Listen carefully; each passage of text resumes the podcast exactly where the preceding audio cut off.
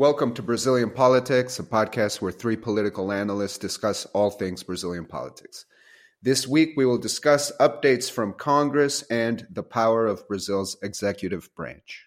This podcast is brought to you by Arko Advice, Brazil's leading political risk and public affairs company. With over three decades of experience in Brasilia and offices in the U.S., Arko can help your company navigate the complex political landscape in Brazil. Visit arcobrazil.com.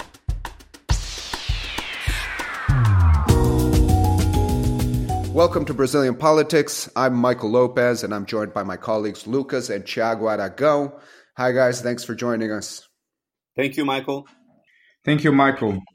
To begin the discussion, I think we need to discuss this Monday's approval of Provisional Measure 871.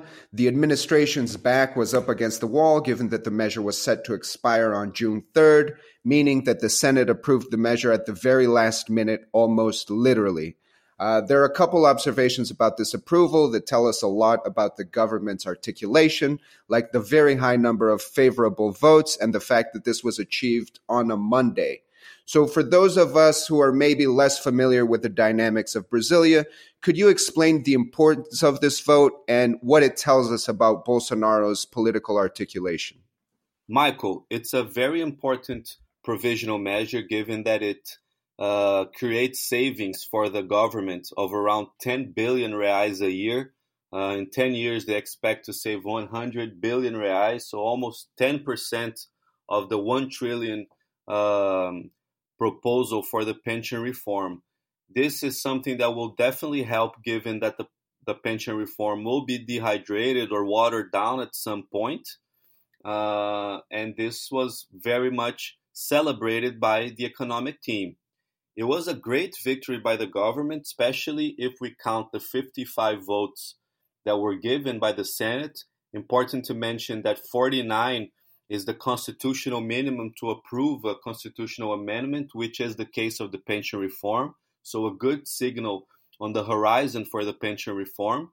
But nonetheless, a very risky move of the government of allowing the bill the provisional measure to be voted on the literally the last day that would lose validity in the Senate. Uh, of course, the numbers were very good. Of course, that uh, this was a great victory, but it's very risky that the government had it happen on a last day, especially on a Monday, given that the Congress has no positive track record of voting bills on Mondays in Brasilia. On Mondays, they are usually in their hometowns preparing to come to Brasilia for the normal Tuesdays and Wednesdays uh, days of work in the in the capital of, Bra- of Brazil. Um, the government has to have a more strategic approach for these votes because not always the Senate or the House will vote Mondays and vote on the last day, especially provisional measures, which has already a negative context for Congress because they feel that it's uh, something that they have to vote too quickly and without uh, much discussion. It's important to mention that the prov- another provisional measure, the one signed by the economic team, which gives the economic freedom for entrepreneurs and businessmen, has already been sent to Congress. It has been two weeks without discussion in the House, and although I believe it will be approved, it could follow the same path of this provisional measure. In other words, it could come to a point where it would be voted last minute, which is always risky. Yes, exactly. Voting a, a, provisional measure like this in the last minute is very risky because it's an all or nothing take that uh, could define and, and initiate all this speculation whether the government is strong or not inside the parliament. In this particular case in the Senate, um, the government must thank, the presidential palace must thank the president of the Senate, Davi Alcolumbre, for his capability of organizing everyone to vote, as Lucas well said, on a Monday. Uh, they were aiming for about 41 votes at least. They were able to get more than that. Uh, the, the, the vote was uh, obtained in the last minute around 9 p.m. Brasilia time. So this was uh, an important victory for the government, but also opens and demonstrates even more some of the difficulties that the government has in organizing its allied base to move forward uh, from the point of view of the presidential palace. there was a direct intervention from the president of the Senate, which is something that um, the government doesn't want to stay increasingly dependent on for other measures like this in the future. Thanks, guys. And and because this government has a very specific top priority, I think every everything that uh, deals with the relationship between the government and Congress eventually goes back to how does this affect pension reform, which, like I said, is is the government's uh, maybe top three priorities put into one. Um, on pension reform. Last week, the period of uh, public hearings and the presentations of amendments ended, and uh, a total of 277 amendments were presented to the pension reform proposal, which is a high number, but less than the 460 presented to Lula's proposal back when uh, he was uh, uh, moving with his version of pension reform. So, what are the next steps for pension reform, and what could we expect to be concluded before the mid year parliamentary recess, which begins on July 19th? Michael, I think that the special committee will vote the report in June.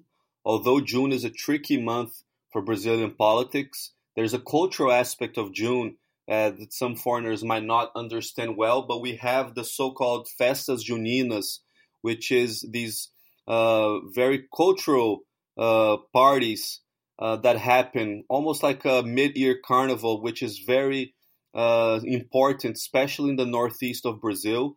Uh, cities organize these big parties around the theme, where congressmen they they travel to their home cities and they uh, are want to be close to their electorate. So June is a tricky month because they have this cultural aspect where they have to go home.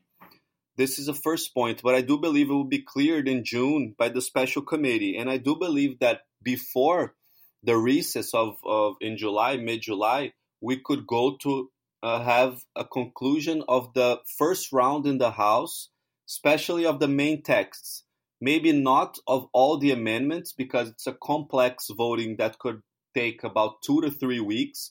But the main texts, the main, uh, the central part of the pension reform could have the first round approved before recess, which would be well received by the the market, uh, especially because they know that the most important is actually the main text, and most importantly, having it cleared in the first round, which is considered the most important vote. I think this is a, a realistic and a, a, scenario of positive news to the government, having the first round, at least the final text approved before the recess. And then in August, the House would clear entirely the bill of the, the bill of the pension reform, opening space for the Senate to analyze in, in, in the second semester with, with some comfort. Exactly, and and on top of that, we can see that politically, the the clashes between uh, the executive and the legislative are diminishing. Compared to what we have in the beginning of the year, we we start to see a better relationship in which the protagonism, uh, the the leading role of the speaker Rodrigo Maia is becoming more and more acceptable. Um, for example, a couple weeks ago, the Minister of Finance Paulo Guedes in a presentation in Brasilia, he says that uh, the, the, he is happy with the leading role that Rodrigo Maia took of the approval of the pension reform, and he understands that this is the is the way that it has to to be to go forward and to be within schedule, and he understands that if there is no outside uh, turbulences in this process, indeed. Uh, things can go slightly faster than the the original agenda, in terms of timing. And more than that, after a period of speculation whether the the ultimate number of the pension reform would revolve around 600 700 billion reais uh, we see players and individuals such as Guedes and Maia returning to talk about a potential 1 trillion reais, reais impact uh, for the approval of the reform. Thank you, Thiago. Uh, I want to touch on one of the points uh, that you made, which is that that the tensions uh, between the government and Congress are diminishing. Um, even if we do take that to be the case, I think it's still clear that there is a, a constant tension um, even though the, the relationship may be improving. Uh, this morning, uh, Brazilian newspapers have uh, uh, some statements made by the president of the Special Committee on Pension Reform, Marcelo Ramos, where he has some some tough statements about the president, which uh, made the rounds in the newspapers. Basically, he said that Bolsonaro does not have the faintest idea of what is important for the country referencing the fact that Bolsonaro delivered a bill that deals with driver's licenses and, and driver's license points to Congress while parliamentarians were at a seminar on uh, pension reform and, and, specific details of the proposal. So, what are we to make of these statements from the president of the special committee on pension reform? Michael, I think I think that it's obviously troublesome when we have uh, people uh, so important to the pension reform making these remarks. But first of all, I think that the relationship between President Bolsonaro and the Congress will always be tense given the way that he does politics, the priorities which he has uh, that normally do not align with the priorities of the parliament, the lack of a organized coalition around uh, his agenda. The good news is that the pension reform has become uh, a, a, an agenda that is beyond the government, is a almost a state agenda led not only by Bolsonaro but by uh, Rodrigo Maia, Paulo Guedes, part of the public opinion. And obviously, that this has a lot to do with Bolsonaro, given that he is an elected president that has been speaking about the pension reform since the beginning, has not run away from the priority of the pension reform. Um, he does have uh, two thirds of of the popularity of the population saying that he's either doing a good job or a okay regular job, which in Brazil, given the low credibility of politicians, is almost a compliment.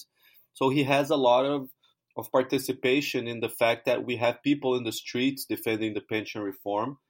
Um, but this has also become an agenda that is beyond him. So I don't think that this poses a real threat for the pension reform. I do think that these movements by Bolsonaro of having priorities that are often not the priorities that the parliament wants him to have, nor the economic team might want him to have, uh, might pose a threat for his post reform agenda, uh, for his other issues that might not dialogue properly with the parliament. But in this case specifically, I don't see a real threat for the pension reform, which I believe will be approved despite uh, these tensions and this miscommunication that often happens between both powers.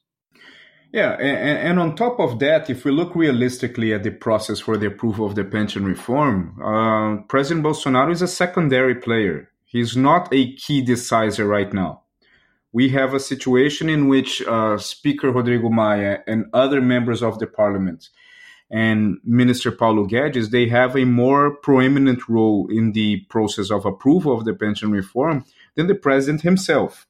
So it's natural that um, uh, the president will be criticized once in a while by individuals who are leading the pension reform by by any move through any move that he makes which is not pension reform related so this is something that we can we can expect until the end of the approval uh, period but more than that uh, Bolsonaro has a style of not following one specific topic uh, all the time. So every time that the the pension, the, the government or the parliament is focusing a, on something big, like right now the pension reform, or in the future the tax reform, there will be some other proposals coming from the presidential palace that, if it doesn't match the the will of the parliament in that particular moment, it will be criticized by the by the congressman, and this is something normal. This is something that always occurred in Brazil.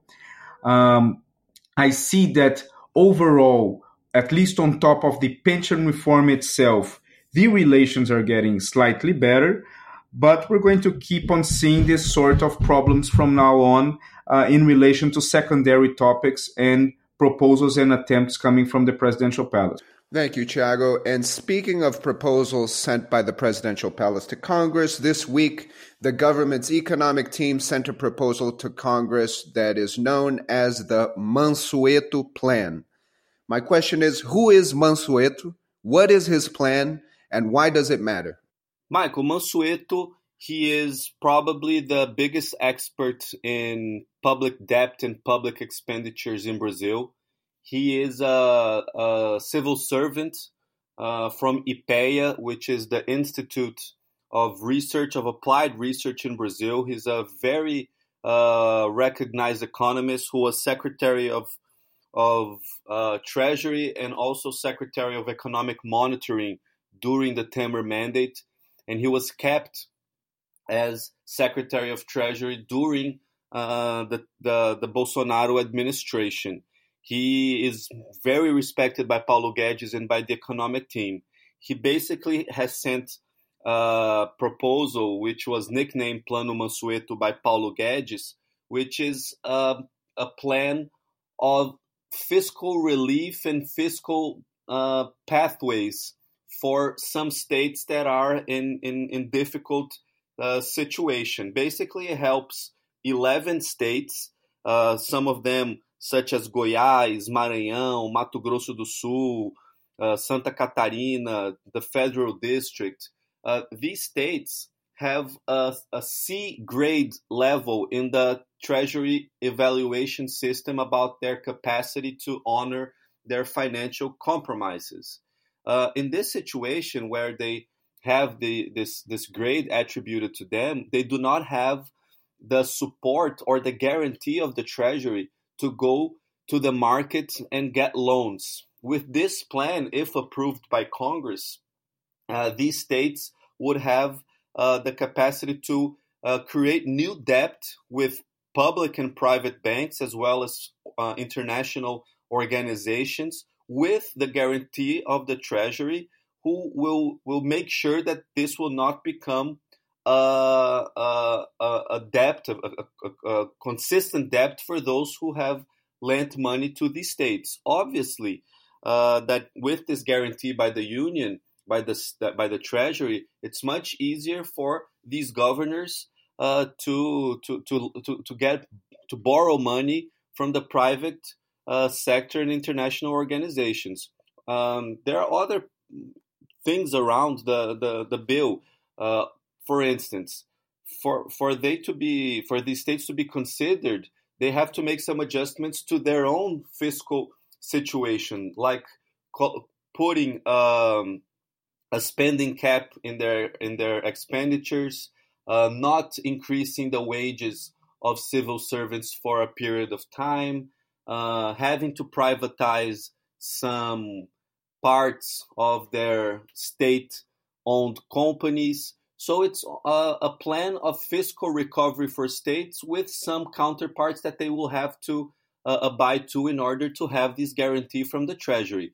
This is something that a lot of the governors are very interested in because not having this guarantee from the Treasury makes them in a situation of not being able to borrow money. So this is something that was thought by Guedes as a way to convince the governors to help them have more votes to the pension reform. So it's a leverage that might help the pension reform. Obviously, that the details will be uh, unveiled in, in, in, in, in some way soon. Obviously, that this is going to Congress, so there will be changes in the in the content of the bill. But it's important because it creates a natural engagement from the governors who are very interested in the approval of the bill of having this Mansueto plan approved, and in the counterpart, the federal government will request the governors to engage positively in the approval of the pension reform. Thank you, Lucas, for the very uh, insightful overview of uh, the Mansueto plan, how it was received in Congress, and, and its importance. Um, another big point of discussion this week concerns the rules for provisional measures. Uh, provisional measures are, are, a very important instrument for Brazil's president, and, especially so in times of unstable governability. Uh, could you help us break down uh, provisional measures, what they are, and why is Congress looking into changing the rules for the drafting of provisional measures via a constitutional amendment? Michael, a provisional measure is an instrument that the, the government has, uh, that the president has to um, move forward with uh, uh, a proposal that otherwise he could send to the government through a regular bill, um, in which is enforced in the moment of his signature. And it allows him to to execute this uh, this the content of this provisional measure for a specific piece of uh, period of time, uh, which is uh, 90 days, if I'm not uh, mistaken, and can be renewed uh, for another period of time before the Congress has to sit down and vote whether this will become a definitive law or not. A provisional measure has been an instrument that several presidents has been using all the time uh, over the previous years, particularly when they are uh, uncertain of their capabilities of approving specific points or specific measures in the Congress, or when they do not want to go through the typical process within the Congress to move forward with a specific agenda. The, the point of ratification from the Congress of these these uh, provisional measures is always perceived as a test of the power of this president towards the Congress, and um, and, and, creates a major expectation whether it will be uh, approved or not. I mentioned 90 days, but actually, uh, I mean 60 days. The, the, it's valid once signed by the president. The provisional measure is, is valid for 60 days can be renewed for further 60 days, but after that period, it must be uh, approved by the Congress. And this is where it becomes usually a major test for the president. Normally, the Congress approves uh, without much difficulties, but every time that a message or a tension between these two powers exists, and there is a desire to send a message from the Congress to the presidential palace, the approval of these provisional measures are either delayed um, or delayed to the last minute, as we've seen occurring in the in the previous week, or in some rare cases, it's uh, rejected at all, or simply they allow it to lose its validity and move forward. It's important to mention, Michael, that provisional measures have, according to the Constitution, they have to be used for emergency matters only. Obviously, this has not been the case it has been has been thoroughly used by President Cardoso, President Lula, President Dilma, uh, and President Temer, and now President Bolsonaro.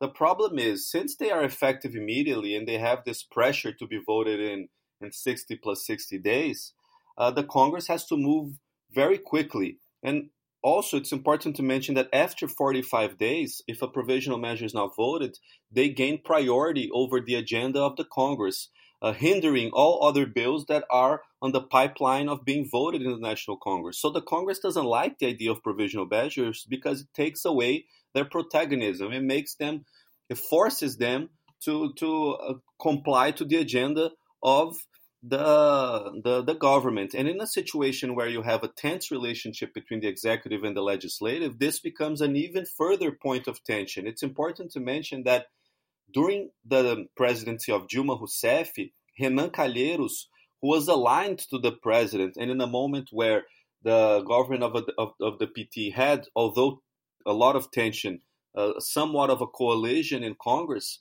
Renan Calheiros became very bothered by the fact that Dilma was uh, producing legislation almost exclusively by provisional measures, and he rejected a provisional measure. She sent him a provisional measure, and he did something that was extremely rare at that point, which was to say, No, we don't want this provisional measure. I'm uh, making it constitutionally illegal because, according to the Constitution, it needs to be an emergency, and this is not an emergency. So he took it literally what the Constitution said, and he rejected it. So it's important to mention the, the discomfort that the Congress normally has with the excess of provisional measures because it reduces their protagonism. Thank you, Lucas. Thank you, Thiago. Um, I, I, would also just like to add that uh, the Senate is clearly uh, not happy with having its back up against the wall the way it was uh, this this Monday night. And I think a lot of the initiatives that are coming out of Congress are looking at provisional measures along those lines as well, saying that uh, okay, let's let's structure the number of days that the lower house has to analyze this proposal, so that the Senate uh, isn't in a situation where it's forced to to in one day analyze complex legislation and getting get it approved just so that it, it doesn't expire. And I also wanted to ask you to indulge me uh, for a second because while putting together this episode, um, I looked back and found an academic paper written by Arko's CEO Murilo de Aragão for Brown University. And I found this interesting tidbit in a chapter called The Hypertrophy of the Executive which lists uh, not only provisional measures, but control of the implementation of the budget and control of personnel as the main drivers of the executive's power in Brazil. And he writes, for decades, the government drafted provisional measures and, in order to avoid the risk of having them rejected or modified, used its political coalition to keep them from being voted. At the end of the first 30 days of validity, they would redraft the measures and validate the effects of the previous measure. Thus, the initiative would remain effective for long periods of time without definitive scrutiny by Congress. The measures would not even make it to the voting agenda. This abusive redrafting of provisional measures hit its apex when a measure was redrafted 74 times when by some accident a provisional measure was rejected by Congress, the executive could just redraft it with modifications. Um, I think it's fair to say that this is a good example of uh, what we call a jabuticaba, or something that could only exist in Brazil. Uh, any thoughts on this? Michael, the Supreme Court has made it tougher for these redrafting. And this uh, situation that Murilo points out in his paper, which is extremely interesting. I think that in a situation of tension between the executive and the legislative, um, it, it, it, makes it more difficult. In this situation where the redrafting happened, there was somewhat of a goodwill by Congress to accept it. But now, in a situation that there is not such a goodwill, this could easily be sent to the Supreme Court, which could have a voice saying that the, the changes are minimal and therefore they cannot be redrafted. There is even a decision by the Supreme Court, which happened in the beginning of this year in February, that says that a measure can't be redrafted. The, the original understanding is that a provisional measure cannot be redrafted on the same legislature. Uh, the Supreme Court, for instance, the, the, the, the, the provisional measure on on water and sewage treatment. It was drafted by Temer. It lost validity under Bolsonaro. Technically, he could redraft a new provisional measure. However, the the Supreme Court understanding says that now it's not only when uh, it was created uh, that it can't be redrafted. it's also when it loses validity in that given year. Since the, the the provisional measure of water and sewage was drafted by Temer but lost validity under Bolsonaro, they can't redraft it again. That is why they wrote the same content in a bill of law which was presented by Senator Tasso Jereissati. It's something very complex, but what I'm saying is while you have a positive relationship between the executive and the legislative, these paths of redrafting, redrafting with some changes here and there are uh, more more accepted. In a situation where the tension is uh, building, it becomes harder to find uh, these workarounds uh, in provisional measures, and I think this is what will happen uh, during the Bolsonaro administration. He will not have this capacity to do these workarounds of redrafting multiple times the same provisional measure. Thank you, Lucas. I also want to thank Thiago for taking part in our podcast this week. And thank you again to our listener for tuning in. Uh, this will do it for this episode of Brazilian Politics. Please tune in next week for more on Brazilian politics. Thank you.